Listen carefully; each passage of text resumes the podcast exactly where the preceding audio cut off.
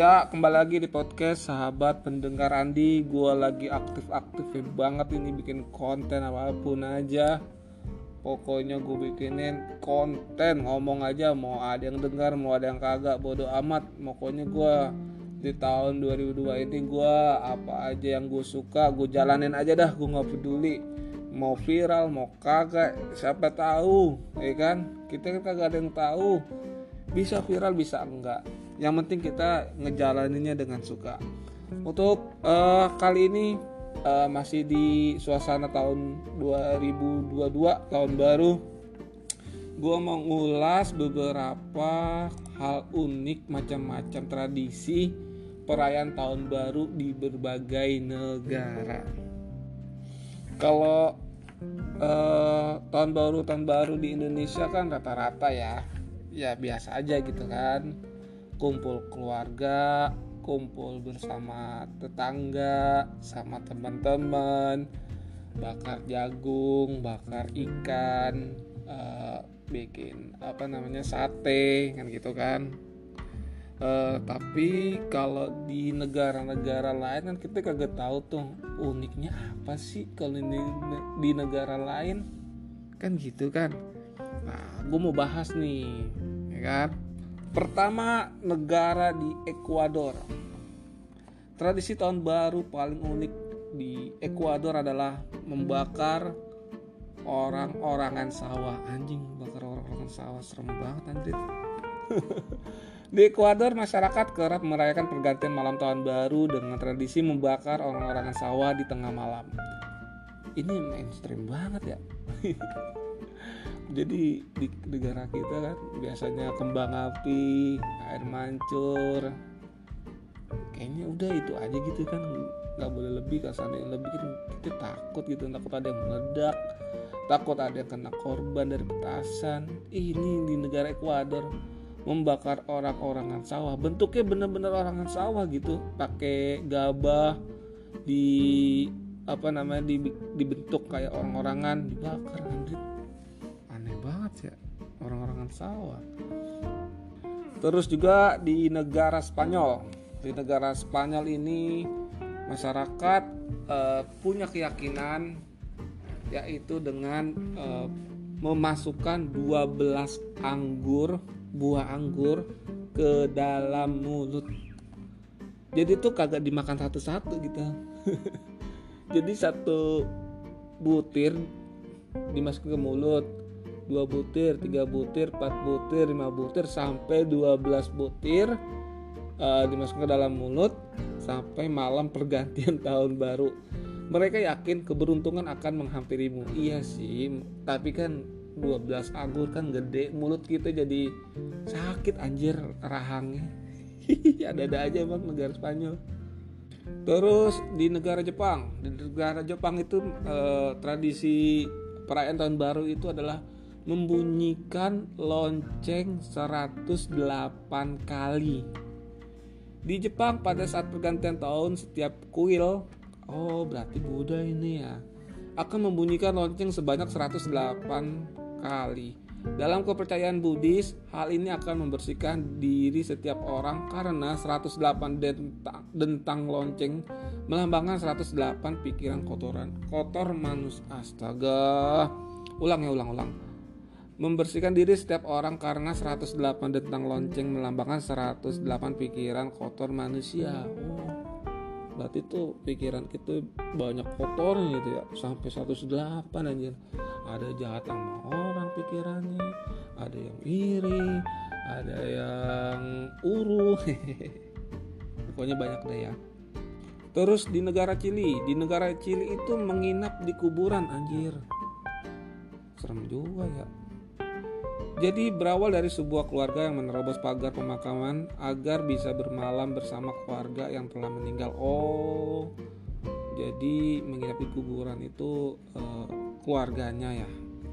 Hal ini menjadi uh, tradisi di tiap malam tahun baru di Chili. Oh, oke oke oke. Ini masih oke lah ya. Tapi nggak menginap juga. Kayak kagak ada besok pagi. Ini anjir. Terus di Skotlandia, Skotlandia itu kado dari tamu pertama. Apa ya maksudnya nih? Di Skotlandia, setiap tamu pertama yang berkunjung ke rumahmu wajib memberikan kado kepada tuan rumah. Oh, jadi yang ngasih kado itu tamu, tamu yang pertama. Oh, gitu ya. Berarti nih kalau di Indonesia seandainya kayak gitu ya. Di Indonesia kan ada grup WA ya. Woi, ngumpul di rumah gue yuk. Kayak gitu kan. Gue males datang dulu ntar gue ngasih kado. Mentunggu-tungguan di negara Estonia makan hingga tujuh kali dalam sehari. Oh anjir. Tujuh kali dalam sehari. Suka makan jika iya uh, di di toppers akan menyukai tradisi tahun baru di Estonia oh di Estonia ini karena di sini orang-orang akan makan banyak sebanyak tujuh kali dalam sehari. Aduh, ngomong gue belibet banget ya. Sorry, sorry, sorry. Kita ulang ya. Di Estonia karena gimana sih ini tulisannya? Di Estonia e, melambangkan e, makan sebanyak tujuh kali itu e, ber, melambangkan keberlimpahan selama tahun baru. Ya ampun tapi nggak tujuh kali juga coy. Makan tujuh kali tujuh piring. Buset bisa beraknya gue bingung beraknya gimana anjir. Banyak banget pasti itu. Untuk selanjutnya tahun baru di Denmark. Melempar piring ke depan pintu. Hah? ini uh, tahun baru macam apa ini? Kita lihat ya keterangannya. Setiap tahunnya, masyarakat Denmark akan mengumpulkan piring-piring yang tak terpakai sepanjang tahun. Piring-piring ini kemudian akan dilemparkan ke depan pintu saudara atau teman terdekat pada malam tahun baru. Anjing. Ini bahaya banget, coy. Nih, lu bayangin aja ya. Lu bawa piring, piring kaca. Lo lempar ke depan pintu saudara lo. Masalahnya kalau saudara keluar gimana yang ada kakinya ketusuk beling piring. Yang ada besokannya masuk rumah sakit. Nih kocak buat ini di Denmark. Di negara Turki di negara Turki itu tradisinya menaburkan garam di depan pintu. Ya ampun. Merayakan tahun baru di Turki selalu siapkan garam setiap perayaan tahun baru. Hal ini dikarenakan tepat setelah lonceng pergantian tahun baru berdentang, masyarakat Turki akan membuka pintu rumah dan menaburi garam di depan pintu. Aduh, garam tanggung sama gula. Terus sama cabai bawang kecap ah, sekalian. Aduh. Untuk selanjutnya negara Rusia. Untuk negara Rusia itu penduduk negara ini memiliki tradisi unik dalam perayaan tahun baru yakni dengan menulis harapan di selembar kertas kecil kemudian membakar. Hah? udah nulis terus dibakar dan menaruhnya di gelas. Setelah itu diminum bersama dengan minuman beralkohol. Ya ampun, kocak, kocak, kocak, kocak, kocak, kocak. Jadi dia minum air gelas dari harapan ya ampun, ada aja dah. Yang ada besokannya beraknya juga berak kertas. Selanjutnya terakhir kali ya uh, di negara Italia, Italia ya Sejumlah masyarakat di Italia mengang uh, aduh sorry, sorry. Di Italia itu uh, hal unik yang dilakukan oleh masyarakatnya itu adalah mengenakan celana dalam merah. Ini kolor ya. Celana dalam nih, celana dalam.